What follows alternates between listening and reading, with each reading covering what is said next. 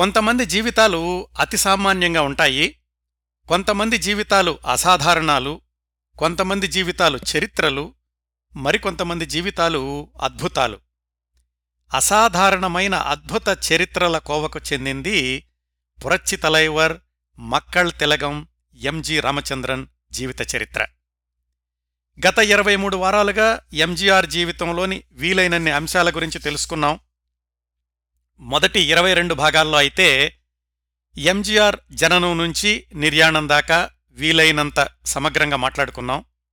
క్రిందటి అంటే ఇరవై మూడవ భాగంలో మొదటి ఇరవై రెండు భాగాల్లో చోటు చేసుకోలేకపోయిన ఎంజీఆర్ జీవితంలోని అత్యంత ఆసక్తికరమైన సంఘటనల గురించి తెలుసుకున్నాం. ఆయనకు చిన్నప్పటినుంచే మద్యపానమంటే ఎందుకు వెగటు పుట్టింది, రెండుసార్లు ఆత్మహత్యకు పాల్పడిన సందర్భాలు, ఎదిగి ఎదగని వయసులో నడిచినటువంటి ఒక చిన్న ప్రేమకథ, ఇవ్వడాన్ని ఇష్టపడి ఆయన దశాబ్దాల తరబడి చేసిన అసంఖ్యాకమైన దానాలు, ఇవన్నీ క్రిందటి వారం మాట్లాడుకున్నాం. ఈరోజు ఇరవై నాలుగవ భాగంలో కూడా ఎంజీఆర్ జీవితంలో లోగడ కార్యక్రమాల్లో మనం ప్రస్తావించుకోకుండా మిగిలిపోయిన మరికొన్ని అంశాల గురించి తెలుసుకుందాం. ముందుగా ఎంజీఆర్ సంతానలేమి, అంటే పిల్లలు లేకపోవడం. పైకి తెలియనిచ్చేవాళ్లు కాదుగాని పిల్లలు లేరు అన్న బాధను ఎంజీఆర్ గారు సన్నిహితుల దగ్గర తరచూ వ్యక్తపరుస్తూ ఉండేవాళ్లట. రచయిత అరుర్దాస్, గేయరచయిత వాలి, ఎంజీఆర్ అంగరక్షకుడు రామకృష్ణన్, వీళ్ళందరూ కూడా వివిధ సందర్భాల్లో ఎంజీఆర్తో ఈ పిల్లల గురించినటువంటి అంశం గురించి జరిగిన సంభాషణల్ని తమ జ్ఞాపకాల్లో రాసుకున్నారు. ముందుగా అరుర్దాస్ చెప్పిన సంఘటన. అరుర్దాసు ఒకరోజు ఎంజీఆర్ గారితో కలిసి మేకప్ రూంలో ఉన్నారు. ఏదో మాట్లాడుకుంటూ ఉండగా సంభాషణ పిల్లల మీదకెళ్ళింది. అప్పుడు ఎంజీఆర్ అన్నారట, నేను జీవితంలో ఆకలి అంచులు చూశాను, పేదరికం అంచులు చూశాను, ఇప్పుడు ఐశ్వర్యపు అంచులు చూస్తున్నాను. రోజూ ఎంతోమందికి భోజనం పెడుతున్నాము, అడిగిన వాళ్లకి లేదనకుండా దానాలు చేస్తున్నాను. అయినా ఒక లోటు మాత్రం నన్నెప్పుడూ వేధిస్తూనే ఉంది, అదే సంతానం లేకపోవడం అని ఎంజీఆర్ ఇంకా ఏదో చెప్పబోతుంటే అరుర్దాస్ మధ్యలో ఆపి, అదేంటండి మీరెంతో అభిమానించే కామరాజు కూడా పిల్లలు లేరు కదా, అదేం పెద్ద లోపం కాలేదు ఆయనకి అన్నారు. దానికి మళ్ళీ ఎంజీఆర్ ఏమన్నారంటే, అది సరైన పోలిక కాదు, కామరాజ్ కావాలని బ్రహ్మచారిగా ఉండిపోయారు, నా విషయం అది కాదు కదా, మూడుసార్లు వివాహమయ్యింది, అయినా ఒక్క బిడ్డనైనా నా చేతులతో పెంచుకోలేకపోయాను, ఇద్దరు ముగ్గురు జ్యోతిష్యుల్ని ఇంటికి పిలిచి మరీ మాట్లాడాను, వాళ్లేవో లెక్కలన్నీ వేసి చివరికి వాళ్ళు చెప్పిందేంటంటే నాకు సంతానయోగం లేదు అని. పైగా వాళ్ళన్నారు, నా జీవితంలో ఎంతోమంది స్త్రీలు పరిచయమవుతారు, మీరు వాళ్లకి ఆప్యాయత అనురాగం పంచిస్తారు, కానీ ప్రతిగా వాళ్లు మీకేమీ ఇవ్వరు అని. అలాగే ఈ మధ్యనే ఎల్ఐసి గురించి ఆరోగ్యపరమైనటువంటి పరీక్షలు చేయించుకున్నాను, వాళ్లు కూడా చెప్పారు ఇక ముందు కూడా నాకు తండ్రినయ్యే యోగ్యత లేదు అని. అది తెలిసిన రోజు రాత్రంతా చిన్నపిల్లాడిలాగా ఏడ్చాను. జానకి నన్ను ఓదార్చాలని శతవిధాలా ప్రయత్నించింది. ఎంతోమంది తమ పిల్లల్ని నా దగ్గరకు తీసుకొచ్చి మీరు పేరు పెట్టండి అంటారు. ఆ బిడ్డల్ని నా చేతుల్లోకి తీసుకున్నప్పుడు మనసులో ఎక్కడో కలుక్కుమంటుంది, అంతలోనే సర్దుకుంటాను, వీళ్లంతా నా బిడ్డల్లాంటి వాళ్లే కదా అని. నాకు మళ్లీ జన్మంటూ ఉంటే రెండు కోరికలు కోరుకుంటాను, ఒకటి పిల్లలకు తండ్రినవ్వాలని, రెండోది అక్షరాస్యుణ్ణి కావాలని. అదివండి ఎంజీఆర్ గారి మనసులోని భావాలు అరుర్దాస్కి చెప్పింది. నిజానికి ఎంజీఆర్ రెండో భార్య సదానందవతి రెండుసార్లు గర్భవతయ్యారు. మొదటిసారి అబార్షన్ అయ్యింది, రెండోసారి ఆమె అనారోగ్యరీత్యా గర్భం తీసేయాల్సొచ్చింది. గీత రచయిత వాలీగారు చెప్పిన ఇంకొక సంఘటన. పంతొమ్మిది వందల అరవై ఐదులో పణం పడైతవన్ అనే ఎంజీఆర్ సినిమాకి పాటలు రాస్తున్నారు వాలీగారు. ఒక పాటలో ఏం రాశారంటే, తెలుగులో అర్థం చెప్తాను. నాకు అబ్బాయి పుడతాడు, అచ్చం నాలాగే ఉంటాడు, తన సొంత దారి బదులు నా నాయకుడు వేసిన బాటలోనే నడుస్తాడు, ఇలా ఉంటుంది పాట. ఇది చదివి, ముఖ్యంగా నాకు అబ్బాయి పుడతాడు అన్న వాక్యాన్ని చదివి ఎంజీఆర్ కళ్ళు తుడుచుకున్నారట. కవివాక్కు నిజమవుతుందంటారు కదండి అని సందేహంగా ఆగారు ఎంజీఆర్. అప్పుడు వాలీగారు అన్నారు, అవునండి కోట్లాది మంది పేదలు మీ పిల్లలే కదా, అందుకే భగవంతుడు మీకు ప్రత్యేకంగా సంతానం ఇవ్వలేదేమో అని. వాళ్ళందరూ రాశారు. ఏమనంటే, బహుశా ఈ పిల్లలు లేకపోవడం వల్లనే ఎంజీఆర్ నిరంతరం దానాలు చేయడం, సంపాదనంతా సమాజానికే రాసేయడం జరిగిందేమో అని. ఇంకా ఎంజీఆర్ దత్తత సంతానం విషయానికొస్తే, ఆయన జీవించి ఉండగా నేను దత్తత చేసుకున్నాను అని చెప్పింది మాత్రం ఒకే ఒక్క అబ్బాయి విషయంలో. ఆ అబ్బాయి పేరు అప్పు రవీంద్రన్. ఈ రవీంద్రన్ ప్రసక్తి ఎక్కడ అధికారికంగా కనిపిస్తుందంటే, MGR MR Radha court case గురించి మాట్లాడుకున్నాం కదా ఇంతకుముందు, ఆ కేసు విచారణకు వచ్చిన సందర్భంలో ఈ అప్పు రవీంద్రన్ ప్రసక్తి వస్తుంది. ఆ సమయంలో ఎంజీఆర్ని డిఫెన్స్ కౌన్సిల్ ఎన్టీ వానమామలై అనే లాయరు క్రాస్ ఎగ్జామిన్ చేశారు. ఆయన అడిగిన ప్రశ్నల్లో కొన్నింటికి ఎంజీఆర్ సమాధానాలు చెప్తాను. ఇదంతా పంతొమ్మిది వందల అరవై ఏడులో జరిగిందండి. లాయర్ ప్రశ్న, మీరు పెంచుకుంటున్న అప్పు తండ్రి ఎవరు? ఎంజీఆర్ జవాబు, నాకు తెలీదు, అప్పు తండ్రి మిలిటరీలో పనిచేస్తూ చనిపోయాడని విన్నాను, అప్పుకి తల్లి కూడా లేదు. లాయర్ ప్రశ్న, ఆ అబ్బాయి రెండు మూడు సంవత్సరాల వయసుండగా మీరు దత్తత తీసుకున్నారా? ఎంజీఆర్ జవాబు, అతడికి నాలుగైదు సంవత్సరాల వయసులో ఉండగా మేము పెంచుకోవడం మొదలుపెట్టాం. లాయర్ ప్రశ్న, అప్పు మీ ఇంట్లోకి వచ్చినప్పుడు మీకు జానకితో వివాహం అయిందా? ఎంజీఆర్ జవాబు, అయ్యింది. లాయర్ ప్రశ్న, మీ ఇంట్లోకి సరుకులు వగైరా తీసుకురావాలంటే అప్పుని పంపిస్తూ ఉంటారా బయటికి? ఎంజీఆర్ జవాబు, కొన్నిసార్లు అప్పు వెళతాడు, మరికొన్నిసార్లు రత్నం వెళతాడు. లాయర్, ఎంఆర్ రాధ మిమ్మల్ని కాల్చాడు అని చెప్తున్న రోజు మీరు రాయపేట హాస్పిటల్కి వెళ్ళినప్పుడు మీతో పాటుగా అప్పు కూడా ఉన్నాడు అని మీరు పోలీసులతో చెప్పారా? ఎంజీఆర్ జవాబు, చెప్పలేదు, ఆ రోజు చాలా నొప్పిలో ఉన్నాను, బహుశా క్లుప్తంగా చెబుదామనుకుని అతడి పేరు చెప్పి ఉండను. ఇదండి ఆ రోజు కోర్టులో జరిగింది. ఈ అప్పు రవీంద్రన్ ఎవరంటే, అప్పు అప్పు చెల్లెలు రాధ, వాళ్ళిద్దరికీ నాలుగైదు సంవత్సరాల వయసులో ఉండగా విఎన్ జానకి స్వస్థలం నుంచి ఎవరో తీసుకొచ్చారు వాళ్ళిద్దరిని మద్రాసుకి. అమ్మా నాన్నలు లేరు, అనాథలు, ఎవరైనా పెంచుకుంటారా అని. అప్పటికీ ఎంజీఆర్ హీరోగా చాలా బిజీగా ఉన్నారు, పైగా ఎవరో పిల్లల్ని ఆయన పెంచుకుంటున్నారు అనేటటువంటి విషయానికి పెద్దగా ప్రచారం రావడం ఎంజీఆర్కి ఇష్టం లేకపోయింది. రవీంద్రన్, అతని చెల్లెలు రాధ, వాళ్ళిద్దరూ కూడా చాలా సంవత్సరాలు చక్రపాణి గారింట్లోనే పెరిగారు వాళ్ల పిల్లలతోటి. యుక్త వయసు వచ్చాక జానకి తమ ఇంటికి తీసుకెళ్లి అప్పు రవీంద్రన్కు రాధకు పెళ్లిళ్లు చేశారు.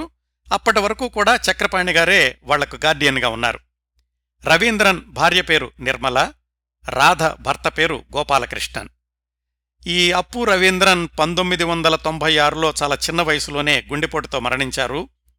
రాధ, ఆమె భర్త, వాళ్ళిద్దరూ ప్రస్తుతం అప్పట్లో ఎంజీఆర్ నివాసం ఉన్న రామవరం గార్డెన్స్లోనే ఒక పోర్షన్లో ఉంటున్నారు. ఎంజీఆర్ దత్తత సంతానం ప్రసక్తి వచ్చింది కాబట్టి మరికొన్ని విశేషాలు ఇప్పుడే చెప్పేస్తాను. ఈ అప్పు రాధ అన్నా చెల్లెళ్లే కాకుండా ఎంజీఆర్ దత్తత చేసుకున్నారు అని చాలామంది పేర్లు ప్రచారంలో ఉన్నాయి. వాళ్లందరూ కూడా ఎంజీఆర్ భార్య విఎన్ జానకి గారి తమ్ముడు గారి పిల్లలు. ఎంజీఆర్ పంతొమ్మిది వందల ఎనభై ఏడులోనూ విఎన్ జానకి పంతొమ్మిది వందల తొంభై ఆరులోనూ మరణించాక ఎంజీఆర్ ఏదైతే జరగకూడదు అని కోరుకున్నారో, ఎలాంటి సంఘటనలు చోటు చేసుకోకూడదు అని ఆయన వీలునామాలో రాశారో అలాంటివన్నీ జరగడం దురదృష్టకరం. ఆయన వ్రాసిన వ్యక్తిగత వీలునామా గురించి మనం ఇరవై రెండవ భాగంలో మాట్లాడుకున్నాం. అది కాకుండా ట్రస్ట్ గురించిన డాక్యుమెంట్సు, ఆ తర్వాత విఎన్ జానకి రాసినటువంటి వీలునామా, ఇవన్నీ రిజిస్టర్ అయి ఉన్నాయి. వాటిల్లో ఎంజీఆర్ వ్రాశారట, నా ఆస్తి గురించి ఎవరూ కొట్టుకోకూడదు, నా ఆస్తి వల్ల ఎవరి మధ్య తగాదాలు రాకూడదు, రామవరం తొట్టంలో ఉండేవాళ్లంతా రోజూ కలిసి భోజనం చెయ్యాలి, అందరూ కలిసిమెలిసి ఉండాలి అని. ఎంజీఆర్ పాటించిన విలువలుగల జీవితాన్నే తన ఆస్తిలో కొంత భాగాన్నైనా అనుభవించేవాళ్లు కూడా పాటించాలి అని ఆయన కోరుకున్నారు. కానీ తర్వాత జరిగిన పరిణామాలు ఇందుకు విరుద్ధంగా ఉన్నాయండి. ఒక ఇంట్లో ఉండేవాళ్లలోనే రెండు ముఠాలు, తరచూ కోర్టు కేసులు, చివరికి హత్య, జైలు శిక్ష, అన్నింటికీ వేదిక అయ్యింది, మూగసాక్షిగా మిగిలింది ఒకప్పుడు ఎంజీఆర్ రాజప్రాసాదం రామవరం గార్డెన్స్. వివరాల్లోకి వెళదాం. విఎన్ జానకి గారికి ఎంజీఆర్తో వివాహమయ్యే సమయానికే ఆమె మొదటి భర్త ద్వారా జన్మించిన ఒక కొడుకున్నాడు. అతడి పేరు సురేంద్రన్. ఎంజీఆర్ జానకి వీళ్ళిద్దరికీ వివాహమయ్యేటప్పటికే ఆ సురేంద్రన్ వయసు దాదాపుగా ఇరవై సంవత్సరాలు. అతని సంగతి అలా ఉంచితే జానకి గారికి ఒక తమ్ముడున్నాడు. ఆయన పేరు నారాయణన్. ఆ నారాయణన్ భార్య పేరు శాంతి. నారాయణన్ మద్రాసులో రైల్వే శాఖలో పనిచేస్తూ ఉండేవాడు. ఆయనకు ఆరుగురు ఆడపిల్లలు, ఒక మగపిల్లవాడు. ఆ పిల్లలందరూ కూడా చిన్నప్పుడు తరచూ రామవరం గార్డెన్స్కి వస్తుండేవాళ్లు. ఎందుకంటే నారాయణన్కి సొంత అక్కయ్యే కదా జానకి గారు, అలాగే ఆయన ఎంజీఆర్కి బావమరిది కూడా. ఆ పిల్లల పేర్లు లత, గీత, సుధా, జానకి, దీపన్ అనే అబ్బాయి, ఆ తర్వాత భాను, మను, మళ్ళీ అమ్మాయిలు. జానకి జీవించి ఉండగానే వీళ్లల్లో చాలామందికి వివాహాలయ్యాయి. పెద్దమ్మాయి లత, ఆమె భర్త పేరు రాజేంద్రన్. ఈ రాజేంద్రనే ఎంజీఆర్ విల్లుని అమలుపరిచే వ్యక్తుల్లో ఒకళ్లగా ఉన్నారు. మూడో అమ్మాయి సుధా, ఆమె భర్త పేరు విజయన్. మళ్లీ చెప్తున్నాను, పెద్దమ్మాయి లత, ఆమె భర్త రాజేంద్రన్, మూడో అమ్మాయి సుధా, ఆమె భర్త విజయన్. ఎందుకు ఈ పేర్లు స్పష్టంగా చెప్పానంటే వీళ్ల ప్రసక్తే ఇక ముందు రాబోతోంది. అంటే రాజేంద్రన్ జానకి పెద్ద మేనకోడలి భర్త, విజయన్ జానకి మూడో మేనకోడలి భర్త. ఇంకో రకంగా చెప్పాలంటే ఈ రాజేంద్రన్, విజయన్ వీళ్ళిద్దరూ కూడా తోడల్లుళ్ళవుతారు. వీళ్ళిద్దరి మధ్య వివాదం రాజుకుని రాజుకుని విజయన్ హత్యకు దారితీసిందండి. ఆ కేసులో జానకి ఐదో మేనకోడలు అంటే విజయన్ మరదలు భాను జైలుకెళ్లారు. ఈ వివరాలన్నీ పాతపత్రికల్లో స్పష్టంగా ఉన్నాయి. మీరు కూడా ఇంటర్నెట్లో ఇప్పటికే చదవచ్చు. వాళ్ల మధ్య గొడవలు విఎన్ జానకి మరణించిన రెండేళ్లకే బయటపడ్డాయి. పంతొమ్మిది వందల తొంభై ఎనిమిది ఏప్రిల్ ఇరవై ఏడు సంచిక ఇండియా టుడేలో ఫర్ ఫ్యూ యాకర్స్ మోర్ అనే పేరుతోటి ఒక వ్యాసం వచ్చింది. దానిలోని వివరాలేంటంటే అప్పటికీ అంటే పంతొమ్మిది వందల తొంభై ఎనిమిదికి ఎంజీఆర్ ట్రస్ట్లో ఉన్నటువంటి ఆస్తులు ఏమిటంటే ఎంజీఆర్ గార్డెన్స్ ఆరున్నర ఎకరాలు, అప్పటి దాని విలువ పది కోట్లు. సత్య గార్డెన్స్ ఏడున్నర ఎకరాలు, దాని విలువ నాలుగు కోట్ల ఐదు లక్షలు. సత్య స్టూడియోస్ ఐదెకరాలు, దాని విలువ ముప్పై ఆరు కోట్లు. ఎంజీఆర్ మెమోరియల్ రెండున్నర గ్రౌండ్లు, దాని విలువ కోటి రూపాయలు. ఎంజీఆర్ మార్కెట్ మూడు గ్రౌండ్లు, దాని విలువ పది లక్షలు. మొత్తం ఎంజీఆర్ ఎస్టేట్లో ఉన్నటువంటి ఆస్తి విలువ యాభై కోట్ల పైచిలుకే. వీటికి సంబంధించి ఎంజీఆర్ వ్రాసినటువంటి వీలునామాని అమలుపరిచే బాధ్యత జానకి పెద్ద మేనకోడలి భర్త రాజేంద్రన్ది. అయితే రాజేంద్రన్ విల్లులోని అంశాలను సరిగా అమలుపరచటం లేదు, అందుచేత ప్రభుత్వం కల్పించుకోవాలి అని మూడో మేనకోడలి భర్త విజయన్ పంతొమ్మిది వందల తొంభై ఎనిమిది మార్చి ఇరవై తొమ్మిదిన రామవరం గార్డెన్స్లో వాళ్ళింట్లోనే పత్రికా విలేకరుల సమావేశాన్ని ఏర్పాటు చేసి చెప్పాడు. ఆ సందర్భంలోనే బయటకొచ్చింది జానకి మేనకోడళ్లు గీత, సుధా, జానకి వీళ్ల ముగ్గురిని కూడా ఎంజీఆర్ జానకి దత్తత చేసుకున్నారు అని. వాస్తవానికి ఎంజీఆర్ జీవించి ఉండగా ఈ విషయం ఎక్కడా చెప్పలేదు. ఆయన మరణించాక బహుశా ఒకవేళ జానకి అలాంటి ప్రత్యేకమైన పత్రాలేమైనా వ్రాసుకున్నారా తెలీదు. సరే, ఈ విజయన్ డిమాండ్ విషయానికొస్తే రామవరం గార్డెన్స్లోని ఎకరన్నర స్థలం ఐదుగురికి చెందేలాగా వ్రాసి ఉందట ఒక వీలునామాలో. ఆ ఐదుగురు ఎవరంటే అప్పు రవీంద్రన్ భార్య నిర్మల, అప్పు రవీంద్రన్ చెల్లెలు రాధ, జానకి ముగ్గురు మేనకోడళ్లు గీత, సుధా, జానకి. ఈ సుధా అన్నావిడ భర్తే అభ్యంతరాలు లేవనెత్తినటువంటి విజయన్. ఎకరన్నర పోను రామవరం గార్డెన్స్లో మిగతా స్థలమంతటికీ కూడా అజమాయిషీదారు వీలునామా అమలుపరిచే రాజేంద్రన్. కేవలం అజమాయిషీదారు మాత్రమే, అది ఆయన సొంతం కాదండి. ఇక్కడే గొడవ మొదలైంది. ఆస్తుల పంపకం సమంగా లేదు, రవీంద్రన్ వీలునామాని సరిగా అమలు చేయడం లేదు అని విజయన్ అభ్యంతరం లేవతీశాడు. ఇది జరగడానికి ముందే జానకి ముగ్గురు మేనకోడళ్లు సుధా, రాధ, గీత వాళ్లు కోర్టుకెళ్లారు. కోర్టు చివాట్లు పెట్టింది. ఎంజీఆర్ వీలునామాలో స్పష్టంగా రాశారు, తన ఆస్తి గురించి ఎవరూ తగాదాకి దిగకూడదు అని దీంట్లో మేము కల్పించుకోము, వెళ్ళిపోండి అంది కోర్టు. దాని తర్వాత ఇదిగో విజయన్ ప్రెస్ మీట్ జరిగింది పంతొమ్మిది వందల తొంభై ఎనిమిదిలో. ఇలాగా పంతొమ్మిది వందల తొంభై ఎనిమిదిలో మొదలైన ఆస్తి తగాదాలు కొనసాగి కొనసాగి రాజుకుని రాజుకుని మరో పదేళ్లకి అంటే రెండు వేల ఎనిమిదిలో ఈ విజయన్ హత్యకు దారితీశాయి. ఏం జరిగిందో తెలుసుకుందాం, రెండు వేల ఎనిమిదికి వెళదాం. రెండు వేల ఎనిమిది జనవరి పదిహేడున అంటే ఎంజీఆర్ పుట్టినరోజున జయలలిత రామవరం గార్డెన్స్కి వెళ్లారు. ఆ సందర్భంలో జయలలితను ఆహ్వానించింది ఈ విజయన్. ఆమెతో పాటుగా వెళ్లినటువంటి పత్రికా విలేకరులకు ఆ భవనంలో ఉంటున్న అక్కా చెల్లెళ్ల మధ్యన రెండు గ్రూపులున్నాయి అన్న విషయం తెలిసిపోయింది. ఆరుగురు అక్కా చెల్లెళ్ళు, ఒక సోదరుడు, అప్పు చెల్లెలు రాధ, మొత్తం ఎనిమిది మంది కూడా రెండు గ్రూపులుగా విడిపోయి విలేకరులతో మాట్లాడారు ఆ జయలలిత గారు అక్కడికి వెళ్లిన సందర్భంలో. ఇది జరిగిన ఆరు నెలలకి అంటే రెండు వేల ఎనిమిది జూన్లో విజయన్ ప్రయాణిస్తున్నటువంటి కారుని ఆళ్వారపేటలో ఇంకో కారు వచ్చి ఢీకొట్టింది. విజయన్ కారు నుంచి దిగ్గానే గుర్తు తెలియని వ్యక్తులు పరిగెత్తుకొచ్చి రాళ్లతో అతని తలమీద కొట్టి పట్టపగలు హత్య చేసి పారిపోయారు. ఆ కేసు ఎనిమిది సంవత్సరాల పాటు విచారణ జరిగి చివరికి రెండు వేల పదహారులో విజయన్ మరదలు భానుమతి, ఆవిడ్నే భాను శ్రీధర్ అని కూడా అంటారు, ఆమెకు యావజ్జీవ కారాగార శిక్ష వేశారు.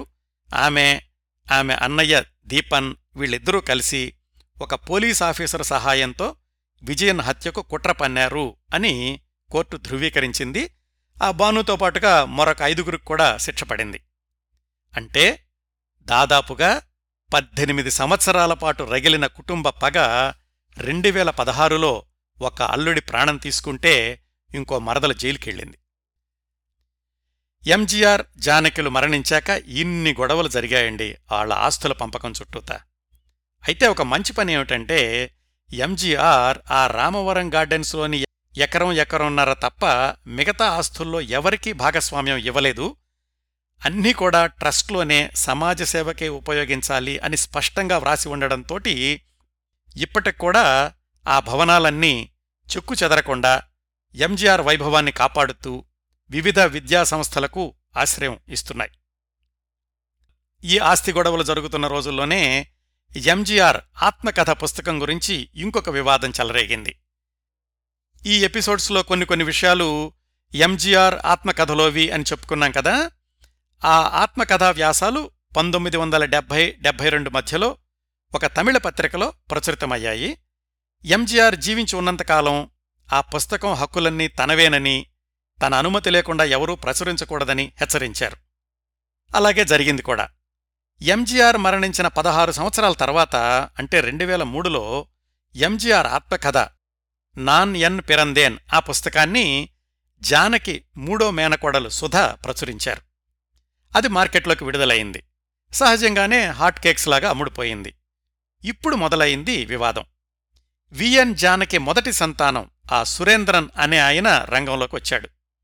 ఆ పుస్తకం మీద హక్కులు తనకే ఉంటాయి కాబట్టి సుధా ప్రచురించడం చట్టవిరుద్ధమని, ఆ కాపీలు మార్కెట్లో నుంచి తీసేయాలని ఈ సురేంద్రన్ కోర్టుకెళ్లారు. ఇంత వివాదానికి కారణం ఏమిటంటే ఆ పుస్తకం హక్కుల గురించి ఎంజీఆర్ తన వీలునామాలో ఎక్కడా ప్రస్తావించకపోవడం. సురేంద్రన్ అసలు ఎంజీఆర్ కొడుకే కాదు, ఆయనకు ఎందుకు హక్కుంటుంది, నేను దత్తపుత్రికను కాబట్టి నాకే హక్కులుండాలి అని సుధా వాదన. మొత్తానికి కేసు పదేళ్లు నలిగి నలిగి రెండు వేల పన్నెండులో తుది తీర్పొచ్చింది. దాని ప్రకారం ఎంజీఆర్ ఆత్మకథ హక్కులు జానకి మొదటి సంతానం సురేంద్రన్కే చెల్లుతాయి అని కోర్టు నిర్ధారించింది. కారణం ఏంటంటే ఎంజీఆర్ని వివాహం చేసుకునేటప్పుడు జానకి మొదటి భర్త నుంచి చట్టబద్ధంగా విడాకులు తీసుకున్నారు. తద్వారా కొడుకు సురేంద్రన్ తల్లి సంరక్షణలోనే ఉన్నాడు. ఇంకా ఎంజీఆర్ చనిపోయాక ఆ పుస్తకం హక్కులు సహజంగా భార్య జానకికి సంక్రమిస్తాయి. జానకి చనిపోయాక ఆమె కొడుకు సురేంద్రన్కే ఆ హక్కులు వస్తాయి. ఈ లాజిక్ వల్ల ఆ పుస్తకం హక్కులు జానకి కుమారుడు సురేంద్రన్కి వెళ్ళాయి. మొత్తానికి ఎంజీఆర్ జీవించి ఉండగా ఎంత గౌరవప్రదంగా ఘనంగా సూపర్ హీరోలాగా జీవించారో, మరణించాక కూడా కోట్లాది పేద ప్రజల గుండెల్లో ఎంత ఆరాధనీయంగా నిలిచిపోయారో అలాంటి ఎంజీఆర్ స్పష్టంగా పంచి ఇచ్చిన ఆస్తి చుట్టూతా, ఆయన ప్రేమగా వ్రాసుకున్న ఆత్మకథ చుట్టూతా వివాదాలు ముసురుకోవడం, అవి హత్యకు జైలుకు వెళ్లడానికి కూడా దారితీయడం ఎంజీఆర్ అభిమానుల్ని ఎంతగానో బాధించింది అనడానికి సందేహించాల్సిన అవసరం లేదు. ఆయన జీవించినప్పుడు, మరణించాక కూడా తన ఔదార్యానికి, దానగుణానికి, మానవత్వానికి నీరాజనాలందుకుంటూ ఉంటే, ఆయన జాలిగుణంతో ఆదరించిన భార్య బంధువులే వీధికెక్కడం అత్యంత దురదృష్టకరమైన పరిణామం అండి. ఈ అంశాన్ని ఇక్కడితో ముగించి, ఎంజీఆర్ ఔదార్యానికి, పౌరుషానికి సంబంధించిన రెండు సంఘటనల గురించి తెలుసుకుందాం. విజయ ప్రొడక్షన్ నాగిరెడ్డి గారికి ఎంజీఆర్ గారికి ఉన్న అనుబంధం గురించి లోగడ కార్యక్రమంలో రెండు మూడు సార్లు చెప్పుకున్నాం. ఎంజీఆర్ కిడ్నీ మార్పిడి తర్వాత పంతొమ్మిది వందల ఎనభై ఐదులో అమెరికా నుంచి తిరిగొచ్చాక ఆయన్ను పలకరిద్దామని నాగిరెడ్డి గారు వెళ్లారు. అప్పటికే నాగిరెడ్డి గారు పది సంవత్సరాలుగా విజయ హాస్పిటల్స్ని విజయవంతంగా నిర్వహిస్తున్నారు. మాటల మధ్యలో ఎంజీఆర్ చెప్పారు, నాగిరెడ్డి గారు, ఈ భూమి మీద మనం ఎన్ని రోజులుంటామో తెలీదు. మనిషి జన్మ ఎత్తినందుకు పది మందికి మంచి చేసే కార్యక్రమాలేమైనా చేపట్టాలి. నేను అమెరికా ఆసుపత్రుల్లో ఉన్న రోజుల్లో అక్కడున్న సౌకర్యాలు, ఆ డాక్టర్ల సేవా నిరతి గమనించాను. అది ఆసుపత్రిలాగా కాకుండా ఒక ఆత్మీయ నివాసంలాగా ఉంది.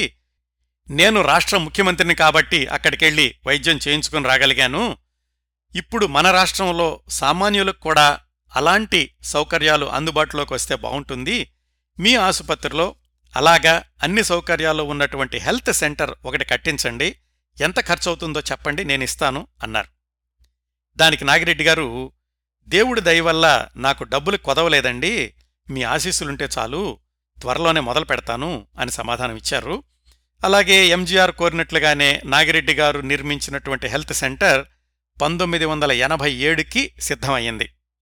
దానికి ఎంజీఆర్ పేరే పెడతాను అని నాగిరెడ్డి గారంటే ఎంజీఆర్ గారు ససేమిరా ఒప్పుకోలేదు. అప్పటికే చనిపోయిన నాగిరెడ్డి గారి పెద్దబ్బాయి ప్రసాద్, ఆయన పేరు పెట్టమని ఎంజీఆర్ గారే సూచించారు. పంతొమ్మిది వందల ఎనభై ఏడు చివర్లో ఎంజీఆర్ తోటి ప్రారంభోత్సవం చేయిద్దాము అనుకుంటూ ఉండగానే ఎంజీఆర్ నిష్క్రమణ జరిగింది. అప్పుడు ఎంజీఆర్ సలహా ఇచ్చినట్లు హెల్త్ సెంటర్లో ఒక విభాగానికి ప్రసాద్ మెమోరియల్ అని, రెండో విభాగానికి ఎంజీఆర్ మెమోరియల్ అని పేరు పెట్టారు నాగిరెడ్డి గారు. వాళ్ళిద్దరికీ మధ్యగల అనుబంధానికి గుర్తుగా విజయ హెల్త్ సెంటర్లో ఆ ఎంజీఆర్ మెమోరియల్ విభాగం నిలిచిపోయింది. మరొక సంఘటన, ఇది పూర్తిగా విభిన్నమైంది, ఎంజీఆర్ హీరోయిజానికి సంబంధించింది. ఎంజీఆర్ సినిమాల్లోనే కాదు, బయట కూడా హీరోలాగా ప్రవర్తించేవాళ్లు అనడానికి ఒక చిన్న ఉదాహరణ. పంతొమ్మిది వందల డెబ్బై ఐదు సెప్టెంబర్ పదిహేను అన్నాదురై పుట్టినరోజు.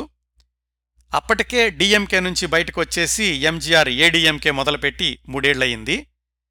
ఎంజీఆర్ వర్సెస్ కరుణానిధి విమర్శల పర్వం కొనసాగుతోంది. ఆ రోజు అన్నా విగ్రహానికి పూలమాల వేయడానికని అటు కరుణానిధి, ఇటు ఎంజీఆర్ ఇద్దరూ వెళ్లాల్సినటువంటి కార్యక్రమాలున్నాయి.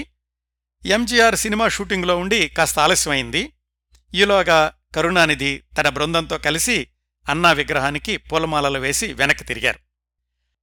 ఆ విగ్రహం పైకెక్కడానికి కార్పొరేషన్ వాళ్లు ఏర్పాటు చేసిన నిచ్చెన్ని డీఎంకే కార్యకర్తలు తీసుకెళ్లిపోయారు. మరి ఎంజీఆర్ వచ్చేసరికి అది లేకుండా చెయ్యాలనా ఏమో గాని కాసేపటికి ఎంజీఆర్ వచ్చారు. పైకెక్కి పూలమాలలు వేద్దామంటే నిచ్చెన లేదు. నిచ్చెన తీసుకురమ్మని ఆజ్ఞాపించి అదొచ్చే వరకు ఆగారా, లేకపోతే వెనక్కి వెళ్ళిపోయారా? రెండూ చేయలేదండి ఎంజీఆర్. హీరోలాగా ఇంకో పని చేశారు. అదేంటంటే, ఎంజీఆర్ చుట్టూతా బలిష్టమైన ఫైట్ మాస్టర్స్ అంగరక్షకుల్లాగా ఉండేవాళ్లు. అన్నా విగ్రహం దగ్గర నిచ్చెన లేకపోవడం గమనించినటువంటి ఆ ఫైటర్సు వెంటనే ఒకళ్ల మీద ఒకళ్ళు వంగుని ఎంజీఆర్ని తమ పైకి ఎక్కి వెళ్లమన్నారు. లుంగి పైకి కట్టుకుని ఎంజీఆర్ చకచక ఆ మనుషుల నిచ్చెన మీద నుంచి పైకెక్కి అన్నా విగ్రహం మెడలో పూలమాలలు వేసి అంతే వేగంతోటి కిందకి దిగారు. వెండితెర మీద సాహసాలు చేసే తమ హీరో తమ కళ్ళెదుటే చేసిన సాహసం చూసి అభిమానులు హర్షాతిరేకంతో ఈలలు, చప్పట్లు మిన్నుముట్టించారు. Once again that is MGR అనిపించుకున్నారు. ఇంకా మళ్లీ ఒకసారి ఎంజీఆర్ చిత్ర జీవితానికి వెళ్లి ఇంతకుముందు మాట్లాడుకోకుండా మిగిలిపోయిన మరికొన్ని సినిమా సంగతులు తెలుసుకుందాం. ముందుగా ఎంజీఆర్ సొంత నిర్మాణంలో అత్యంత భారీ బడ్జెట్తో ప్రారంభించి కొంత షూటింగ్ చేసి మధ్యలోనే ఆపేసిన ఒక సినిమా గురించి తెలుసుకుందాం. ఎంజీఆర్ సొంతంగా నిర్మించిన మూడు సినిమాలు ఏంటవి? నాడోడి మన్నన్, అడిమై పెణ్, ఉలగం సుట్రం వాలిబన్. ఈ మూడు కూడా భారీ బడ్జెట్ సినిమాలే, మూడు సూపర్ హిట్ సినిమాలే. నాడోడి మన్నన్, అడిమై పెణ్ సినిమాల నిర్మాణానికి ఒక్కొక్కదానికి దాదాపుగా సంవత్సరం పాటు తీసుకుంటే, ఈ మూడో సినిమా ఉలగం సుట్రం వాలిబన్ నిర్మాణం రెండేళ్లు పైగా కొనసాగింది. పైగా అడిమై పెణ్ పంతొమ్మిది వందల అరవై తొమ్మిదిలో విడుదలైతే, ఉలగం సుట్రం వాలిబన్ పంతొమ్మిది వందల డెబ్బై మూడులో విడుదలైంది. ఆ నాలుగేళ్లలో ఎంజీఆర్ గారు వేరే నిర్మాతలకు సినిమాలు చేశారు. కాకపోతే సొంత సినిమా నిర్మాణంలో నాలుగు సంవత్సరాలు వ్యవధి రావడానికి కారణం ఏమిటంటే, ఆ మధ్యలో పంతొమ్మిది వందల అరవై తొమ్మిది చివర పంతొమ్మిది వందల డెబ్బై మొదట్లో ఎంజీఆర్ మొదలుపెట్టి ఆపేసిన ఒక భారీ బడ్జెట్ చిత్రం. దాని పేరు ఇనయంద కైగళ్. విశేషాల్లోకి వెళితే, మన్సూర్ అనే ఇరాన్ రాజు ఈ ఇనయంద కైగళ్లో ముఖ్య పాత్ర. ఎంజీఆర్ గారి దగ్గర నాటకాల రోజుల నుంచి పనిచేస్తున్న రచయిత రవీంద్రన్ కథ వ్రాశారు. ఈ రవీంద్రన్ గురించి గత ఎపిసోడ్స్లో చాలాసార్లు మాట్లాడుకున్నాం. ఎప్పుడో విడుదలైన పృథ్వీరాజ్ కపూర్ హిందీ సినిమా నుంచి స్ఫూర్తి తీసుకున్నారు. ఆసక్తికరంగా ఈ భారీ సినిమాకి దర్శకుడిగా తెలుగువాడు తాపీ చాణక్యను ఎంపిక చేసుకున్నారు. ఎంఎస్ విశ్వనాథన్ సంగీతం. ఎంజీఆర్, మంజుల, లతా హీరో హీరోయిన్లు. ఇంకో ఆసక్తికరమైన విశేషం ఏమిటంటే, ఒకేసారి ఈ సినిమాని తమిళంలోనూ తెలుగులోనూ తీద్దామనుకున్నారట. తెలుగు వర్షన్లో హీరోగా ఎంజీఆర్ ప్రియమిత్రుడు ఎన్టీ రామారావు గారిని కూడా ప్రకటించారు. సినిమా ప్రారంభోత్సవం ఎంజీఆర్ సత్య స్టూడియోస్లో జరిగింది. ప్రారంభోత్సవం చేసింది అప్పటి తమిళనాడు ముఖ్యమంత్రి కరుణానిధి. అప్పటికింకా ఎంజీఆర్, కరుణానిధి గాఢమిత్రులే. ఈ కథ ఏమిటంటే, ఇరాన్ రాజవంశానికి చెందిన మన్సూర్ అనే కుర్రవాడు పరిస్థితుల ప్రభావం వల్ల చిన్నప్పుడే తల్లి నుంచి విడిపోయి మూసా అనే పేదవాడి పెంపకంలో పెరిగి పెద్దవాడవుతాడు. అనుకోకుండా గజిదొంగగా మారతాడు. మళ్లీ కాస్త కథ నడిచాక తన నేపథ్యం తెలుసుకుని రాజరికాన్ని, సింహాసనాన్ని చేజిక్కించుకుని మళ్లీ రాజవుతాడు. తన రాజ్యంలోని ప్రజల కోసం కొండను సైతం తవ్వించి తాగునీళ్లు తెప్పిస్తాడు మన్సూర్ రాజు. ఇలా సాగుతుందండి కథ. కథంతా ఇలాగా ఇరాన్ నేపథ్యంలో జరుగుతుంది కాబట్టి ఇరాన్ నటీమణిని కూడా పరిచయం చేద్దాం అనుకున్నారు. నాలుగు పాటలు కూడా రికార్డుకి అయిపోయాయి. సత్య స్టూడియోస్లో అడవి సెట్టు వేసి కొంత షూటింగ్ కూడా చేశారు. ఎక్కువ భాగం ఇరాన్లో షూటింగ్ చేయాలి కాబట్టి ఆ ప్రభుత్వం నుంచి అనుమతి కోసమని దరఖాస్తు చేసినప్పుడు అసలు సమస్య మొదలైంది. ఏమిటి? ఇరాన్ ప్రభుత్వాధికారులు సినిమా కథేంటో చెప్పండి అని అడిగారు. కథ విన్నాక రాజకుటుంబంలో పుట్టిన కుర్రవాడు దొంగవడం, దొంగ మళ్లీ రాజవడం, ఇలాంటి కథకు ఎట్టి పరిస్థితుల్లోనూ మా దేశం షూటింగ్కి అనుమతి ఇవ్వదు. మా రాజుగారిని, రాజరికాన్ని ఎంతో ఉన్నతమైందిగా గౌరవిస్తారు. అలాంటిది ఒక దొంగ ఇరాన్కి రాజు అవడం అనే అంశమే అసలు జీర్ణించుకోలేంది అని షూటింగ్కి పర్మిషన్ ఇవ్వలేదు. అప్పటికే మూడుసార్లు మార్చిన స్క్రిప్టుని మళ్లీ నాలుగోసారి మార్చి ఇండియన్ నేపథ్యంలో తీద్దాం అనుకున్నారు. కొన్ని పాత్రల్ని తీసేసి మరికొన్నింటిని కొత్తగా చేర్చి కసరత్తులు చేశారు. ఈ చివరి వర్షంలో తెలుగు నటీమణి గీతాంజలి గారికి కూడా అవకాశం దక్కింది. ఎంజీఆర్, గీతాంజలి వీళ్ళిద్దరితోటి ఒక పాట కూడా చిత్రీకరించారు స్టూడియోలో వేసిన సెట్లోనే. ఇన్ని మలుపులతో సాగుతున్న ఇనయంద కైగల్ షూటింగ్ని ఎందుకనోగాని ఎంజీఆర్ గారే ఆపేశారు. ఆయన ఆత్మకథలో కూడా ఈ సినిమా గురించి ఎక్కువగా రాసుకోలేదు. కారణం, సుమారుగా ఆ రోజుల్లోనే ఆయన ఆత్మకథ వ్రాయడం ఆపేశారు. పైగా అప్పుడే డీఎంకే నుంచి ఆయన్ను బయటకు పంపించడం, ఆయన ఏడీఎంకే మొదలుపెట్టడం, ఇలాంటివన్నీ జరిగాయి. ఇదండి పూర్తి కాకుండా ఆగిపోయిన ఎంజీఆర్ భారీ బడ్జెట్ సినిమా సంగతి. ఇలా ఇనయంద కైగల్ నిర్మాణం ఆపేశాక ఎంజీఆర్ ఉలగం సుట్రం వాలిబన్ ప్రారంభించి పంతొమ్మిది వందల డెబ్బై మూడులో విడుదల చేసి ఘన విజయం సాధించారు. ఆ సినిమా విడుదల రోజు జరిగిన డ్రామా, వాటన్నింటి గురించి కూడా లోగడ ఎపిసోడ్స్లో తెలుసుకున్నాం. పంతొమ్మిది వందల డెబ్బై మూడు నుంచి ఇప్పటికీ ఎన్ని సంవత్సరాలైందండి? నలభై ఎనిమిది సంవత్సరాలు కదా. తమిళనాడులో ఎంజీఆర్కున్న ఎవర్గ్రీన్ పాపులారిటీకి మరొక ఉదాహరణ ఈ ఉలగం సుట్రం వాలిబన్ డిజిటైజ్డ్ వర్షన్ని ఈ నెల మొదట్లోనే మద్రాసులో విడుదల చేస్తే, మళ్లీ పంతొమ్మిది వందల డెబ్బై మూడులో మొదటిసారి విడుదలైనప్పుడు ఎంత కోలాహలం ఉందో ఇప్పుడు కూడా విడుదల రోజు అదే కోలాహలం, అదే ప్రేక్షక సమూహం. అప్పటికీ ఇప్పటికీ దాదాపు రెండు కొత్త తరాలు, రెండు జనరేషన్స్ వచ్చి ఉంటాయి కదా. అయినప్పటికీ కూడా ఎంజీఆర్ హీరోయిజం ఏమాత్రం తగ్గలేదు, అలాగే నిలిచి వెలుగుతోంది. ఎంజీఆర్ సినీ జీవితంలో తరువాతి అంశం ఎంజీఆర్ అండ్ శివాజీ గణేశన్, ఎంజీఆర్ వర్సెస్ శివాజీ గణేశన్. ముందుగా ఎంజీఆర్ అండ్ శివాజీ గణేశన్. ఎంజీఆర్ సినిమాల్లో చిన్న చిన్న వేషాలు వేస్తున్న రోజుల్లోనే శివాజీ గణేశన్ ఇంకా రంగస్థల నటుడిగా ఉండేవాడు. అప్పుడు ఆయన పేరు శివాజీ గణేశన్ కాదు, గణేష్ మూర్తి. ఆ రోజుల నుంచే ఇద్దరికీ పరిచయం. వీళ్ల సాన్నిహిత్యం గురించి గత కార్యక్రమాల్లో అక్కడక్కడ ప్రస్తావించుకున్న విషయాల్ని ఒక్కసారి సమీక్షిద్దాం. తొలి రోజుల్లో ఎంజీఆర్, శివాజీ గణేశన్ పక్కపక్కనే ఇళ్లల్లో అద్దెకుండేవాళ్లు. ఒకళ్ళింట్లో ఒకళ్ళు భోజనం చేస్తుండేవాళ్లు. ఎంజీఆర్ అమ్మగారు సత్యభామగారు శివాజీ గణేశన్ని చిన్న కొడుకు అంటుండేవాళ్లు. శివాజీ గణేశన్ అమ్మగారికి కూడా ఎంజీఆర్ అంటే ఎంతో అభిమానం. గణేష్ మూర్తి శివాజీ గణేశన్గా మారడానికి కూడా పరోక్షంగా ఎంజీ రామచంద్రనే కారణం. ఎంజీఆర్ హీరోగా ప్రేక్షకులకు పరిచయమైంది రాజకుమారి సినిమాలో కదా. ఆ సినిమా బిజీలో ఉండడంతో డిఎంకే తరఫున శివాజీ నాటకంలో నటించడానికి ఎంజీఆర్కి వీలు కాలేదు. అలా ఎంజీఆర్ వదిలేసిన ఆ శివాజీ రంగస్థల పాత్రలో గణేష్ మూర్తి నటించి అద్భుతమైన పేరు తెచ్చుకుని శివాజీ గణేశన్ అయ్యారు. ఆ తర్వాత రెండేళ్లకు శివాజీ గణేశన్ హీరో అవ్వడం, మొదటి నుంచే తన ప్రత్యేకతను నిలబెట్టుకుంటూ ఎదుగుతూ వచ్చారు. శివాజీ గణేశన్ హీరోగా సినీరంగ ప్రవేశం చేసే సమయానికి ఎంజీఆర్ హీరోగా నిలదొక్కుని ఆయన వెండితెర జీవితం కూడా వేగం అందుకుంది. అక్కడ్నుంచి ఇద్దరి సినీ జీవితాలు ఎంజీఆర్ వర్సెస్ శివాజీ గణేశన్ అన్నట్లుగా పోటాపోటీగా కొనసాగాయి. ఆ పోటీ వృత్తిపరంగానే తప్ప వ్యక్తిగతంగా ఎంజీఆర్, శివాజీ గణేశన్లు ఎప్పుడూ కూడా మిత్రులుగానే ఉండేవాళ్లు. శివాజీ గణేశన్ మొట్టమొదటి సినిమా విడుదలకు ముందే ఆయనకు వివాహం అయ్యింది. అప్పటికే ఆయన డిఎంకేలో క్రియాశీలకంగా పాల్గొంటున్నారు.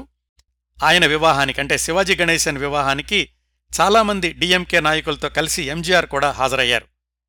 పంతొమ్మిది వందల యాభై ఐదు నుంచి తమిళ చలనచిత్ర రంగంలో ఎంజీఆర్ నిర్మాతలు, ఎంజీఆర్ హీరోయిన్లు, ఎంజీఆర్ దర్శకులు అని, అలాగే శివాజీ గణేశన్ నిర్మాతలు, శివాజీ గణేశన్ దర్శకులు, శివాజీ గణేశన్ హీరోయిన్లని రెండు వర్గాలు అనుకోకుండానే తయారయ్యాయి. ఒకరంటే ఒకరికి ద్వేషం, వైరం అలాంటివేవి లేవు, కానీ ఏ హీరో నిర్మాతలు ఆ హీరోకే అన్నట్లుగా ఉండేవాళ్లు. కొద్ది సంవత్సరాలకే శివాజీ నిర్మాతలు నెమ్మది నెమ్మదిగా ఎంజీఆర్ వైపుకు రావడం ప్రారంభించారు. అలా ఎందుకు జరిగిందో తెలుసుకోవడానికి ఎంజీఆర్, శివాజీ వ్యక్తిగతమైన వ్యవహార శైలుల గురించి అర్థం చేసుకోవాలండి. నటనపరంగా శివాజీ గణేశన్ నటించినన్ని విభిన్నమైన పాత్రల్లో ఎంజీఆర్ నటించలేదు అన్న వాస్తవాన్ని అందరూ అంగీకరించాలి. అయితే ఒకే రకమైన కథలతో, నీతిబోధలు చేసే పాటలతో, సంవత్సరాల తరబడి ఒకే హీరోయిన్తో నటించి కూడా తొంభై శాతం విజయవంతమైన చిత్రాలనిచ్చిన ప్రత్యేకత ఎంజీఆర్కి మాత్రమే దక్కింది. ఎంజీఆర్ అభిమాన సంఘాలు, శివాజీ గణేశన్ అభిమాన సంఘాలు కూడా పోటాపోటీగా కార్యక్రమాలు నిర్వహిస్తూ ఉండేవి. ఎంజీఆర్, శివాజీ గణేశన్ ఇద్దరూ డిఎంకేలోనే ఏడెనిమిది సంవత్సరాలు కలిసున్నారు. అయినప్పటికీ ఎంజీఆర్ ప్రజలతో మమేకమైనంతగా శివాజీ గణేశన్ కాలేదు అని చెప్పుకోవాలి. అలాగే సినిమా నిర్మాణ విషయంలో కూడా ఎంజీఆర్ సినీ నిర్మాణ కార్మికులతో ఎలా ఉండేవాళ్ళో, వాళ్ల సంక్షేమం గురించి ఎలాంటి శ్రద్ధ తీసుకునేవాళ్ళో చాలాసార్లు చెప్పుకున్నాం కదా. శివాజీ గణేశన్ నటనాపరంగా అద్భుతంగా నటించినప్పటికీ సినీ నిర్మాణ బృందం గురించి ఎంజీఆర్ లాగా ఆలోచించేవాళ్లు కాదు అని ఆనాటి వార్తలు. ఆలోచించాల్సిన అవసరం లేదు, ఎంజీఆర్ గారికి అది స్వతహాగా వచ్చినటువంటి దయాగుణం, ఔదార్యం కాబట్టి ఆయన మాత్రమే అలా ఆలోచిస్తూ ఉండేవాళ్లు. అలాగే దర్శక నిర్మాతలు కూడా ఒకసారి ఎంజీఆర్తో పనిచేస్తే మళ్లీ మళ్లీ ఆయనతోనే పనిచేయాలి అనుకునేవాళ్లట. కారణం, సినిమా నటనను కేవలం వృత్తిగానే కాకుండా దాన్ని జీవితంలో ఒక భాగంగా తీసుకుని సినీ నిర్మాణ సమయంలోని వృత్తిపరమైన సంబంధాలను వ్యక్తిగత బాంధవ్యాలుగా మలుచుకుంటూ ఉండేవాళ్లు ఎంజీఆర్. అలాగే ఎంజీఆర్ నటించిన ప్రతి సినిమాను కూడా తన సొంత సినిమా అన్నట్లుగా బాధ్యత తీసుకుంటూ ఉండేవాళ్లు.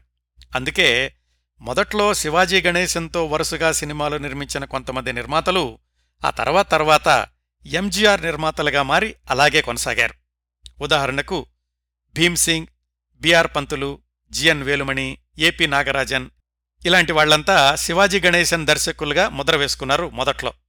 వీళ్లలో భీమ్సింగ్ ఎప్పుడూ కూడా ఎంజీఆర్ని డైరెక్ట్ చేయలేదు, కానీ శివాజీ గణేశన్ తోటి వీరపాండ్య కట్టబొమ్మన్ లాంటి భారీ చిత్రాలు నిర్మించిన బిఆర్ పంతులు పంతొమ్మిది వందల అరవై ఐదు నుంచి ఎంజీఆర్ దర్శకుడిగా మారి ఐరతిల్ ఒరువన్తో ప్రారంభించి ఆ తర్వాత ఎంజీఆర్ దర్శకుడిగానే కొనసాగారు. అఫ్కోర్స్ ఆయన దర్శకత్వం చేసిన సినిమాలకు నిర్మాత కూడా బిఆర్ పంతులు గారే. శరవణ ఫిలిమ్స్ జిఎన్ వేలుమణి ఆయన కూడా శివాజీ గణేశన్ క్యాంపు నుంచి ఎంజీఆర్ క్యాంపులోకి వెళ్లి ఆయనతోటే కొనసాగారు. అలాగే సివి శ్రీధర్ గారు. ఈ శ్రీధర్ గారు ఎంజీఆర్ వైపు ఎలా వచ్చారో కూడా లోగడ ఎపిసోడ్స్లో వివరంగా తెలుసుకున్నాం. ఇలాగా సినీ రంగంలో ఎంజీఆర్ వర్సెస్ శివాజీ గణేశన్ అన్నట్లుగా రెండు దశాబ్దాలు గడిచాయి. ముందు చెప్పినట్లుగానే ఎంజీఆర్ శివాజీ గణేశన్ల మధ్య వ్యక్తిగత విభేదాలు వివాదాలు ఎప్పుడూ తలెత్తలేదు. పంతొమ్మిది వందల డెబ్బై ఒకటిలో ఎంజీఆర్కి భరత్ అవార్డు వచ్చినప్పుడు కూడా ఆయనకు సన్మానం ఏర్పాటు చేసింది శివాజీ గణేశనే. అలాగే ఎంజీఆర్ పంతొమ్మిది వందల ఎనభై నాలుగు అక్టోబర్లో అపోలో ఆసుపత్రిలో చేరి క్లిష్టమైన పరిస్థితిలో ఉన్నప్పుడు ఇందిరాగాంధీని మద్రాసుకు రప్పించింది కూడా శివాజీ గణేశనే. ఇలా ఎంజీఆర్ శివాజీ గణేశన్ల మధ్య వృత్తిపరంగా ఆరోగ్యకరమైన పోటీ, వ్యక్తిగతంగా మచ్చలేని స్నేహ సంబంధాలు కొనసాగుతూనే వచ్చాయి. తర్వాత ఎంజీఆర్ దర్శకుల గురించి కొన్ని విశేషాలు తెలుసుకుందాం. ఆ రోజుల్లో ఒక దర్శకుడు, ఒక నిర్మాత, ఒక హీరోయిన్తో అత్యధిక చిత్రాల్లో నటించిన ప్రత్యేకత ఎంజీఆర్ గారిదే. ఎంజీఆర్ నటించిన మొత్తం సినిమాల సంఖ్య నూట ముప్పై మూడు అయితే ఇందులో ఆయన హీరోగా నటించిన సినిమాలు నూట పదమూడు. అందులో అరవై సినిమాలు అంటే యాభై మూడు శాతం సినిమాలు కేవలం ఏడుగురు దర్శకుల చేతిలోనే రూపుదిద్దుకున్నాయండి. ఆ ఏడుగురు ఎవరంటే నీలకంఠన్ ఎంజీఆర్ నటించిన పదిహేడు సినిమాలకు దర్శకత్వం చేశారు. ఎంజీఆర్ ముఖ్యమంత్రి అయ్యాక పంతొమ్మిది వందల ఎనభై ఒకటిలో ఈ నీలకంఠన్ గారినే తమిళనాడు టీవీ అండ్ ఫిలిం ఇన్స్టిట్యూట్కి అధ్యక్షుడిగా నామినేట్ చేశారు. ఆ తర్వాత ఎంజీఆర్ గారితో ఎక్కువ సినిమాలు దర్శకత్వం చేసినటువంటి దర్శకుడు ఎంఏ తిరుముగం. నిర్మాత శాండో చిన్నప్పదేవర్ తమ్ముడు. ఆయన దర్శకత్వంలో ఎంజీఆర్ పదహారు సినిమాల్లో నటించారు. వాటిల్లో సగం సినిమాల్లో జయలలితే హీరోయిన్. అలాగే టిఆర్ రామన్న దర్శకత్వంలో ఎనిమిది సినిమాలు, శంకర్ దర్శకత్వంలో ఎనిమిది, తెలుగు దర్శకుడు తాపీ చాణక్య దర్శకత్వంలో నాలుగు, బిఆర్ పంతులు దర్శకత్వంలో మూడు, కృష్ణన్ పంజు దర్శకత్వంలో మూడు సినిమాలు చేశారు ఎంజీఆర్. ఎంజీఆర్ తోటి ఎనిమిది సినిమాలకు దర్శకత్వం వహించిన శంకర్ గారి అమ్మాయిని చక్రపాణి గారి అబ్బాయికి ఇచ్చారు. ఆ విధంగా దర్శకుడు శంకర్, చక్రపాణి గారు వియ్యంకుళ్ళయ్యారన్నమాట. ఒకసారి ఎంజీఆర్తో సినిమాలు చేయడం మొదలు పెడితే ఆయనతోటే కొనసాగించాలి అనుకోవడం ఎంజీఆర్ తన దర్శకులకు ఎంత సౌకర్యవంతమైన భావన అంటే కంఫర్ట్ ఫీలింగ్ ఇస్తారో తెలియచేస్తుంది. ఇంతమంది దర్శకులతో నిర్మాతలతో ఇన్నేసి సినిమాల్లో ఏ ఇబ్బంది సమస్య లేకుండా నటించిన ఎంజీఆర్కి సమస్యల్లా ఎక్కడొచ్చేదంటే చిన్న చిన్న నిర్మాతలు, చిన్న చిన్న దర్శకులతోనే. అది కూడా ఎందుకు, ముఖ్యంగా ఎప్పుడో తనతో ఉన్న పరిచయాన్ని ఉపయోగించుకుని తన పేరు మీద సినిమా తీసి డబ్బులు చేసుకోవాలి అనుకునే వాళ్లతోటి ఎంజీఆర్కి సమస్యలు వస్తూ ఉండేవి. ఉదాహరణకు హాస్యనటుడు చంద్రబాబు, అలాగే విలన్ పాత్రధారి ఎస్ఏ అశోకన్, గేయ రచయితలు రామయ్యదాసు, కన్నదాసన్ ఇలాంటి వాళ్లు ఎంజీఆర్తో సినిమాలు నిర్మించినప్పుడు అవి ఆలస్యమవడమో మధ్యలో ఆగిపోవడమో జరిగాయి. క్రమశిక్షణ లేకపోవడాన్ని ఎంజీఆర్ సహించేవాళ్లు కాదు. అట్లాగే మద్యపానం ఒకటి. మద్యానికి బానిసలైన వాళ్లు అంటే ఎంజీఆర్కి అస్సలు గిట్టేది కాదు. అయినా ఎంఆర్ రాధా లాంటి వాళ్లని వాళ్ల మీద ఉన్న గౌరవంతోటి భరిస్తూ ఉండేవాళ్లు. తరువాతి అంశానికి వెళదామండి. ఎంజీఆర్ ఎన్టీఆర్ కొద్ది సంవత్సరాలు అటు ఇటుగా తమిళంలో ఎంజీఆర్ శివాజీ గణేశన్, తెలుగులో ఎన్టీఆర్ ఏఎన్ఆర్ ఈ రెండు జంటలు చాలా పోలికలున్నటువంటి సినిమాల్లో నటించారు. ఇలాంటి పోలికలున్న జంటలు మరే ఇతర ప్రాంతీయ భాషల్లోనూ లేకపోవడం గమనార్హం. మన కథానాయకుడు ఎంజీఆర్ రెఫరెన్స్గా మాట్లాడుకుంటే తమిళంలో ఎంజీఆర్ నటించిన ప్రజాదరణ పొందిన కొన్ని చిత్రాలను తెలుగులో పునర్నిర్మించినప్పుడు వాటిల్లో ఎన్టీఆర్ హీరోగా నటించారు. ఆసక్తికరంగా రివర్స్లో ఏమైందంటే తెలుగులో ఏఎన్ఆర్ నటించిన కొన్ని చిత్రాలను తమిళంలో పునర్నిర్మించినప్పుడు, ఉదాహరణకు దసరా బుల్లోడ్ లాంటివి, వాటిల్లో హీరో ఎంజీఆర్. ప్రేక్షకాదరణ, అభిమాన సంఘాల విషయంలో కూడా ఏఎన్ఆర్కి శివాజీ గణేశన్కి ఎక్కువ పోలికలు కనిపిస్తే ఎన్టీఆర్కి ఎంజీఆర్కి ఎక్కువ పోలికలు కనిపిస్తాయి. ఎంజీఆర్ని చివరిసారిగా చూడ్డానికి వచ్చినప్పుడు కూడా ఎన్టీఆర్ నా పెద్దన్నను కోల్పోయాను అని అన్నారు. సినీ రంగం నుంచి రాజకీయ రంగంలో అడుగుపెట్టి విజయం సాధించిన వాళ్లల్లో భారతదేశంలో తొలి నటుడు ఎంజీఆర్ అయితే రెండో నటుడు ఎన్టీఆర్. ప్రపంచవ్యాప్తంగా చూసుకుంటే ఈ రికార్డు సృష్టించిన తొలి నటుడు రొనాల్డ్ రీగన్ అయితే రెండో వ్యక్తి ఎంజీఆర్, మూడో వ్యక్తి ఎన్టీఆర్ అవుతారు.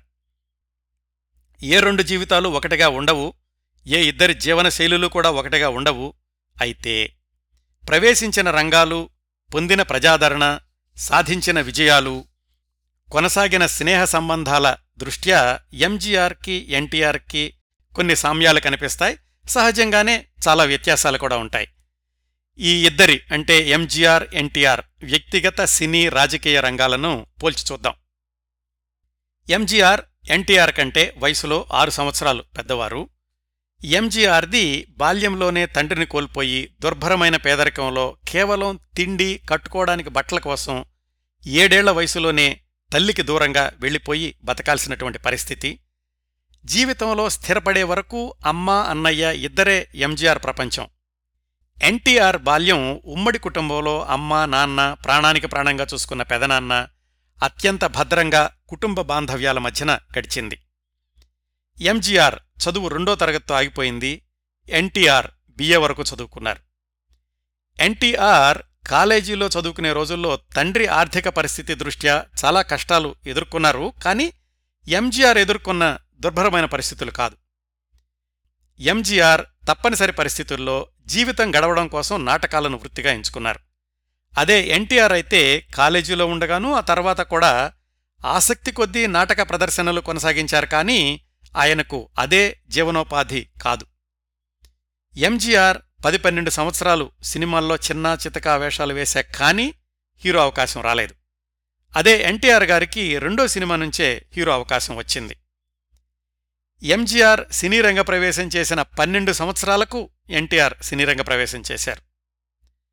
ఎంజీఆర్ ఎన్టీఆర్ ఇద్దరూ కూడా అంతగా ప్రాధాన్యత లేని పోలీస్ ఇన్స్పెక్టర్ పాత్రల్లోనే మొట్టమొదటి సినిమాల్లో నటించారు. ఎంజీఆర్ ఎన్టీఆర్ ఇద్దరూ ఇంచుమించు ఒకేసారి పంతొమ్మిది వందల యాభై నుంచి హీరోలుగా ఎదగడం మొదలైంది. ఎంజీఆర్ చాలా సంవత్సరాలు జానపద చిత్రాలకు, కత్తియుద్ధాలకు, కర్రసాములకు పరిమితమయ్యారు. ఎన్టీఆర్ మొదట్నుంచి సాంఘిక జానపద పౌరాణిక చిత్రాల్లో నటిస్తూ ఎదిగినప్పటికీ ఆయన నట జీవితంలో కూడా జానపద చిత్రాలు ప్రముఖ పాత్ర పోషించాయి అని చెప్పుకోవచ్చు.